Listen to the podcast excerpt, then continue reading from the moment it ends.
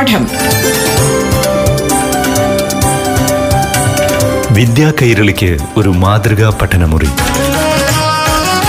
പാഠം.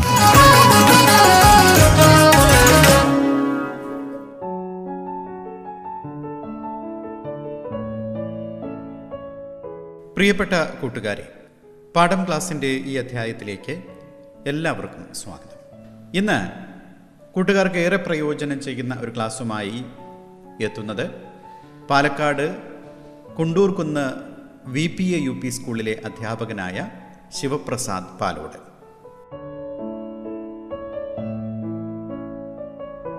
റേഡിയോ കേരള പാഠം പരിപാടിയുടെ നേരത്തെ നടന്ന ക്ലാസ്സുകളിൽ ശാസ്ത്ര സംബന്ധമായ ഒട്ടേറെ കാര്യങ്ങൾ നാം മനസ്സിലാക്കി.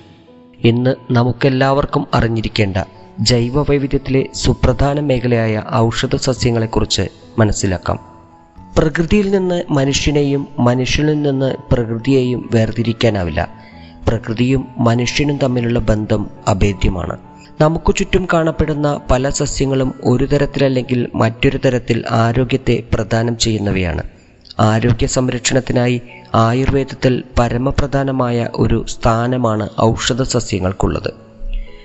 പരമ്പരാഗതമായ ആയുർവേദ ചികിത്സാ രീതിക്ക് ലോകമെമ്പാടും പ്രചാരമേറുന്ന ഒരു കാലം കൂടിയാണിന്ന്. കേരളം ഔഷധ സസ്യങ്ങളുടെ ഒരു കലവറയാണെന്ന് കൂട്ടുകാർക്ക് അറിയാമല്ലോ.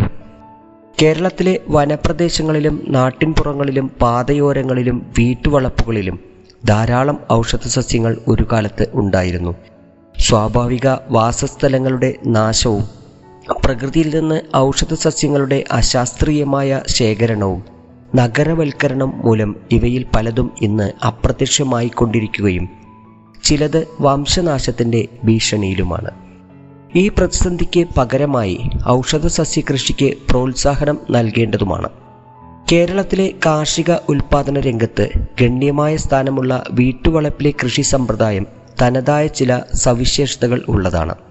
ജനസംഖ്യാ വർധനവിന് അനുപാതികമായി പുതിയ കൃഷിസ്ഥലം കണ്ടെത്താനാവാത്ത അവസ്ഥയിൽ കർഷകർ കൂടുതൽ ലഭ്യമായ സ്ഥലത്തുനിന്ന് കൂടുതൽ ഉൽപാദനം നേടുവാൻ പ്രേരിതരാവുകയാണ്. കേരളത്തിൽ പൊതുവെ എല്ലാ വീടുകളുടെ ചുറ്റുപാടും കുറച്ചു സ്ഥലമെങ്കിലും ഉണ്ടായിരിക്കും. കൂട്ടുകാരുടെ വീട്ടിലും മുറ്റത്തിനോട് ചേർന്ന് കുറച്ചു സ്ഥലമെങ്കിലും ബാക്കി കിടക്കുന്നുണ്ടായിരിക്കുമല്ലോ.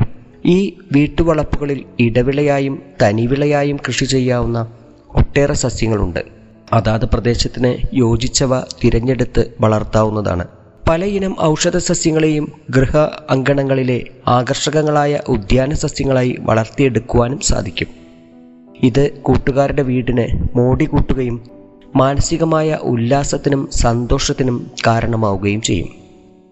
കൂടാതെ വീട്ടുവളപ്പിലെ ഔഷധ സസ്യകൃഷി നമ്മുടെ പരിസരത്തെ ഔഷധ സമ്പന്നമാക്കുകയും ഗാർഹിക ചികിത്സയ്ക്കാവശ്യമായ ഔഷധ സസ്യങ്ങൾ നൽകുകയും വരുമാനമുണ്ടാക്കാൻ സഹായിക്കുകയും ചെയ്യും. സാമൂഹ്യ വനവൽക്കരണത്തിന്റെ ഭാഗമായി വേപ്പ് അശോകം കൂവളം താന്നി ഉങ്ങ് എന്നീ ചോലമരങ്ങളായും ആടലോടകം കരിനെച്ചി മൈലാഞ്ചി പതിമുഖം എന്നിവ വീടുകൾക്കും പറമ്പുകൾക്കും വേലിയായും നമുക്ക് നട്ടുവളർത്താൻ സാധിക്കും. തെങ്ങിൻ പറമ്പുകളിലും റബ്ബർ തോട്ടങ്ങളിലും ഇടവിളയായി തിപ്പലി പച്ചോലി കച്ചോളം ചെത്തിക്കൊടുവേലി അടപതിയൻ ശതാവരി ശവം നാറി നീലയമരി ഇരുവേലി ചൂണ്ട എന്നിവ കൃഷി ചെയ്യാവുന്നതാണ്. പാറക്കൂട്ടങ്ങൾ നിറഞ്ഞ ഉപയോഗശൂന്യമായ പ്രദേശങ്ങളിൽ കറ്റാർവാഴ പനിക്കൂർക്ക എന്നിവയും ചതിപ്പ് നിലങ്ങളിൽ വയമ്പ് ബ്രഹ്മി എന്നിവയും നട്ടു വളർത്താവുന്നതാണ്. കൂട്ടുകാർ ചുറ്റുപാടുമുള്ള ഔഷധ സസ്യങ്ങളെക്കുറിച്ച് നിരീക്ഷിച്ച് മുതിർന്നവരോട് അവയുടെ ഔഷധ ഗുണങ്ങളെക്കുറിച്ച് ചോദിച്ച് മനസ്സിലാക്കുമല്ലോ. നമ്മുടെ വീട്ടുവളപ്പുകളിൽ നട്ടു വളർത്താവുന്ന ഔഷധ സസ്യങ്ങളെക്കുറിച്ച് നമുക്കൊന്ന് പരിശോധിച്ചു നോക്കാം. ആദ്യമായി നമുക്ക് പനിക്കൂർക്കയെക്കുറിച്ച് അറിയാം. പണ്ടുകാലത്ത് നമ്മുടെ വീടുകളിൽ കിണറ്റിൻകരയിൽ വളർത്തിയിരുന്ന ഔഷധ സസ്യമാണ് പനിക്കൂർക്ക. കഫക്കെട്ടടക്കം നിരവധി രോഗങ്ങൾക്കുള്ള മരുന്നാണ് പനിക്കൂർക്ക. ഇലയാണ് പ്രധാന ഔഷധഭാഗം.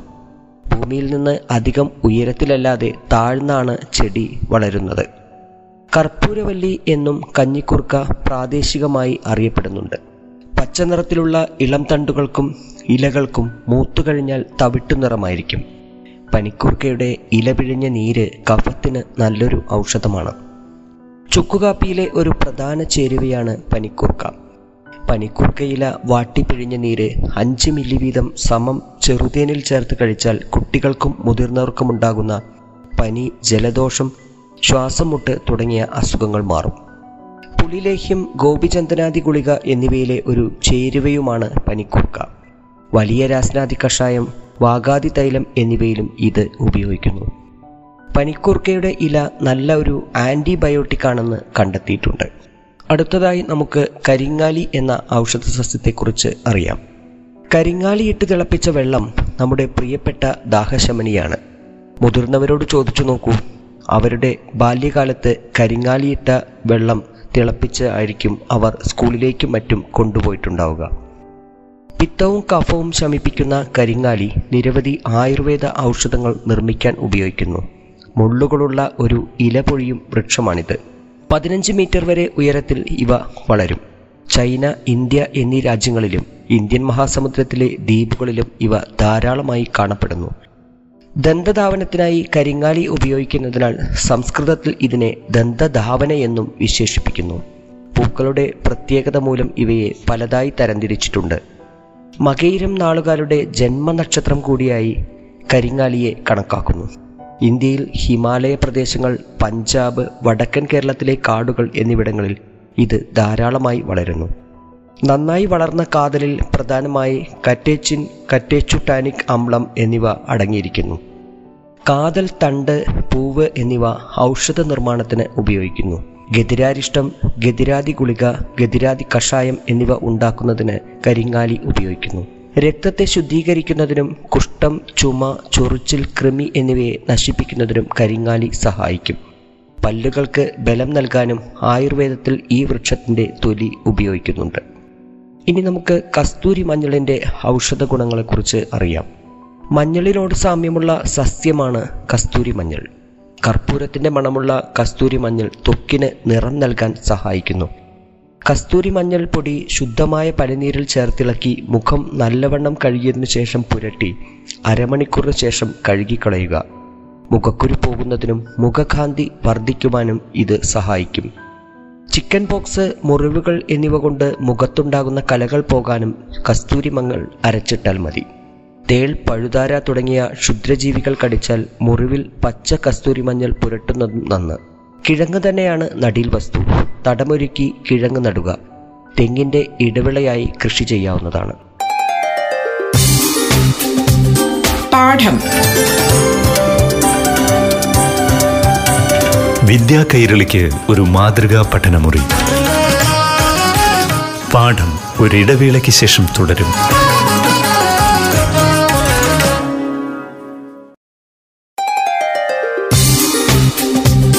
പാഠം. വിദ്യാ കൈരളിക്ക് ഒരു മാതൃകാ പഠനമുറി. പാഠം തുടരുന്നു.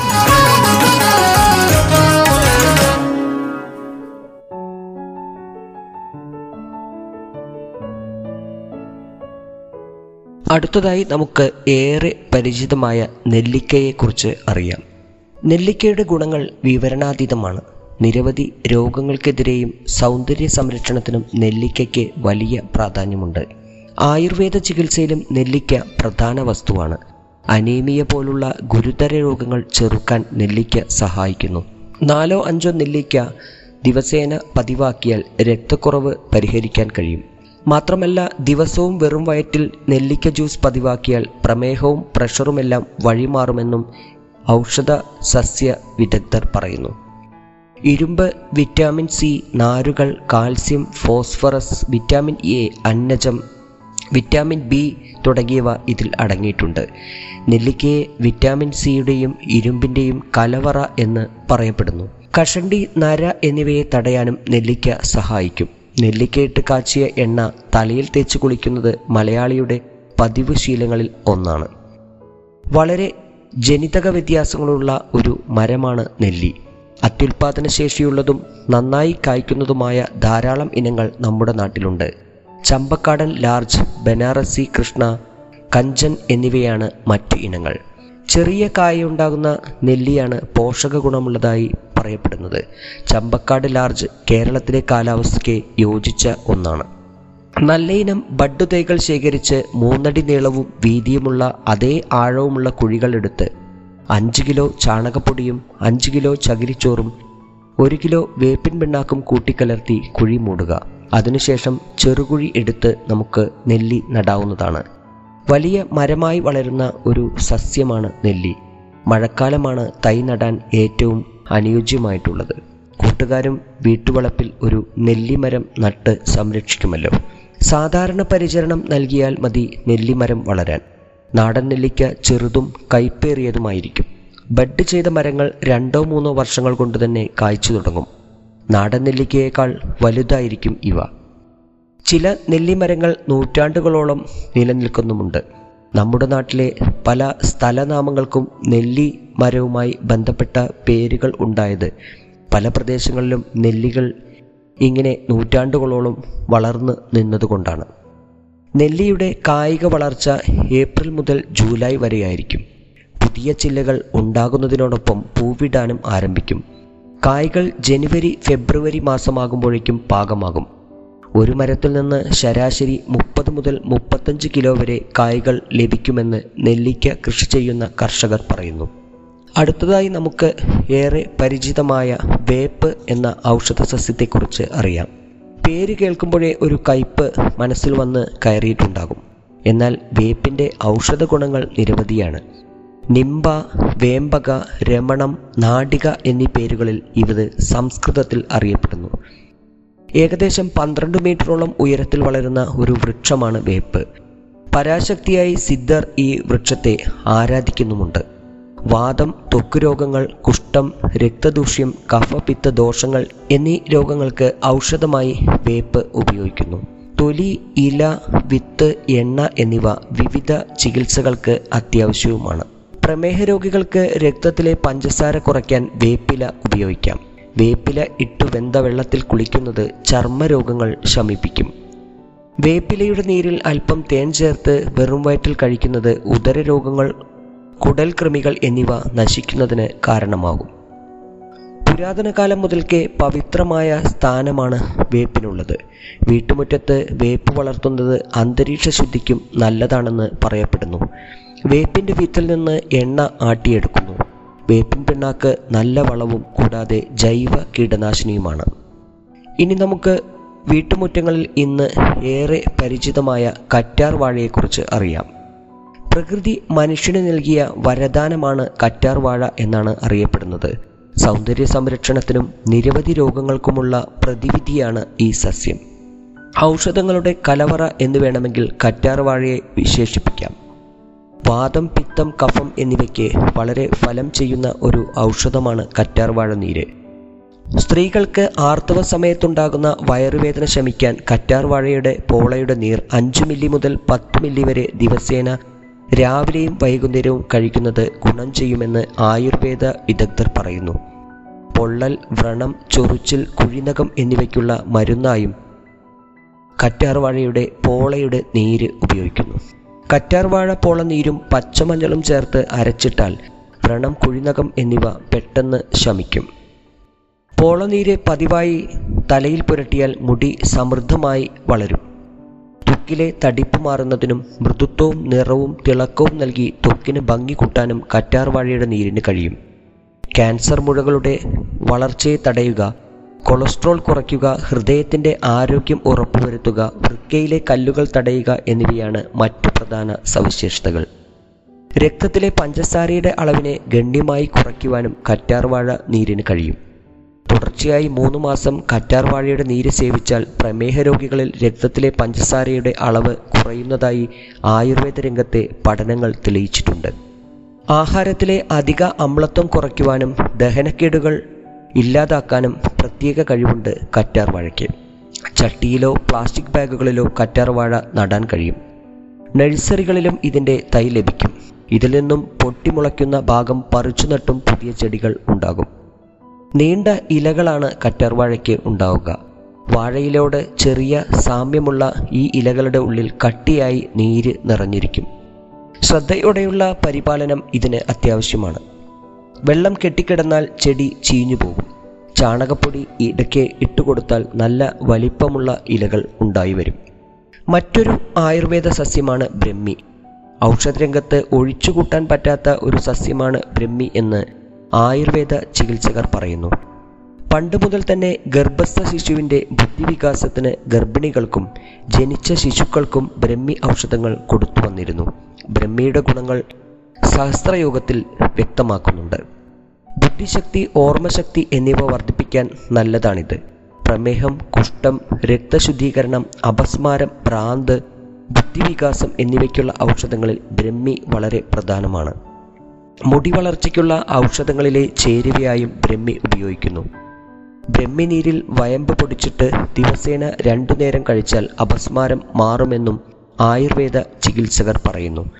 ബ്രഹ്മി പാലിൽ ചേർത്ത് കഴിക്കുന്നത് അപസ്മാരത്തിന് നല്ലതാണ്. ബ്രഹ്മിനീര് പാലിലോ നെയ്യിലോ ദിവസേന രാത്രി കഴിക്കുന്നത് ഓർമ്മശക്തിക്ക് നല്ലതാണെന്നും പറയപ്പെടുന്നു. ബ്രഹ്മിനീരും വെണ്ണയും ചേർത്ത് രാവിലെ പതിവായി ഭക്ഷണത്തിന് മുമ്പ് കഴിച്ചാൽ കുട്ടികളുടെ ബുദ്ധിവികാസം മെച്ചപ്പെടുമെന്ന് ആയുർവേദ വിദഗ്ധർ പറയുന്നു. ബ്രഹ്മി അരച്ച് അഞ്ചു ഗ്രാം വീതം അതിരാവിലെ വെണ്ണയിൽ ചാലിച്ച് കഴിക്കുന്നത് ഓർമ്മശക്തി വർദ്ധിപ്പിക്കും. ബ്രഹ്മിനീരിൽ തേൻ ചേർത്ത് കുട്ടികൾക്ക് കൊടുക്കുന്നത് ബുദ്ധിശക്തി വർദ്ധിക്കാൻ നല്ലതാണെന്ന് പറയപ്പെടുന്നു. ബ്രഹ്മി നിഴലിൽ ഉണക്കിപ്പൊടിച്ചത് അഞ്ച് ഗ്രാം വീതം പാലിലോ തേനിലോ പതിവായി കഴിച്ചാൽ ഓർമ്മക്കുറവ് കുറയ്ക്കാൻ കഴിയും. ബ്രഹ്മി നെയ്യിൽ വറുത്ത് പാൽ കൂട്ടി നിത്യവും വൈകിട്ട് കഴിച്ചാൽ നിത്യയൗവനം ലഭിക്കുമെന്നാണ് ആയുർവേദത്തിൽ പറയുന്നത്. ദിവസവും കുറച്ച് ബ്രഹ്മി പാലിൽ അരച്ചു ചേർത്ത് കഴിച്ചാൽ ജരാനരകൾ അകറ്റി ദീർഘകാലം ജീവിക്കാൻ കഴിയും. സ്വാരസ്വതാരിഷ്ടം പായന്താക തൈലം ബ്രഹ്മിഹൃതം മഹാമഞ്ചിഷ്ടാദി കഷായം മാനസമിത്രം ഗുളിക എന്നിവ ബ്രഹ്മി ചേർത്ത പ്രധാന ഔഷധങ്ങളാണ്. ഈർപ്പമുള്ള പ്രദേശം കുളങ്ങൾ പാടം എന്നിവിടങ്ങളിൽ ബ്രഹ്മി വളർത്താൻ കഴിയും. കുളങ്ങൾക്ക് അരികിലും വരമ്പുകളിലും ബ്രഹ്മി നന്നായി വളരും. വേരോടുകൂടി പറിച്ചെടുത്ത ബ്രഹ്മിയാണ് നടേണ്ടത്. വേര് പിടിക്കുന്നതുവരെ വെള്ളം നിയന്ത്രിക്കേണ്ടത് അത്യാവശ്യമാണ്. ബ്രഹ്മി വളർന്നു തുടങ്ങിയാൽ ദിവസവും നനയ്ക്കണം. മറ്റു ചെടികളെ ബ്രഹ്മിക്കിടയിൽ വളരാൻ അനുവദിക്കരുത്. മൂന്നോ നാലോ മാസത്തിന് ശേഷം ആവശ്യമുള്ളത് പറിച്ചെടുക്കാം. പൊട്ടിച്ചെടുക്കുന്നതിനനുസരിച്ച് ബ്രഹ്മി വീണ്ടും വളർന്നു വരും. ചാണകപ്പൊടി ചാരം എന്നിവ ചേർത്ത് കൊടുക്കുന്നത് ശക്തിയായി ഈ ചെടി വളർന്നു വരാൻ സഹായിക്കും. പാഠക്ലാസിന്റെ ഈ അധ്യായം ഏവർക്കും ഏറെ ഇഷ്ടപ്പെട്ടു എന്ന് കരുതട്ടെ. ഇന്ന് ക്ലാസ് നയിച്ചത് പാലക്കാട് ജില്ലയിലെ Kundoorkunnu V P A U P സ്കൂളിലെ അധ്യാപകൻ ശിവപ്രസാദ് പാലോട്. പാഠം. വിദ്യാ കൈരളിക്ക് ഒരു മാതൃകാ പഠനമുറി. പാഠം.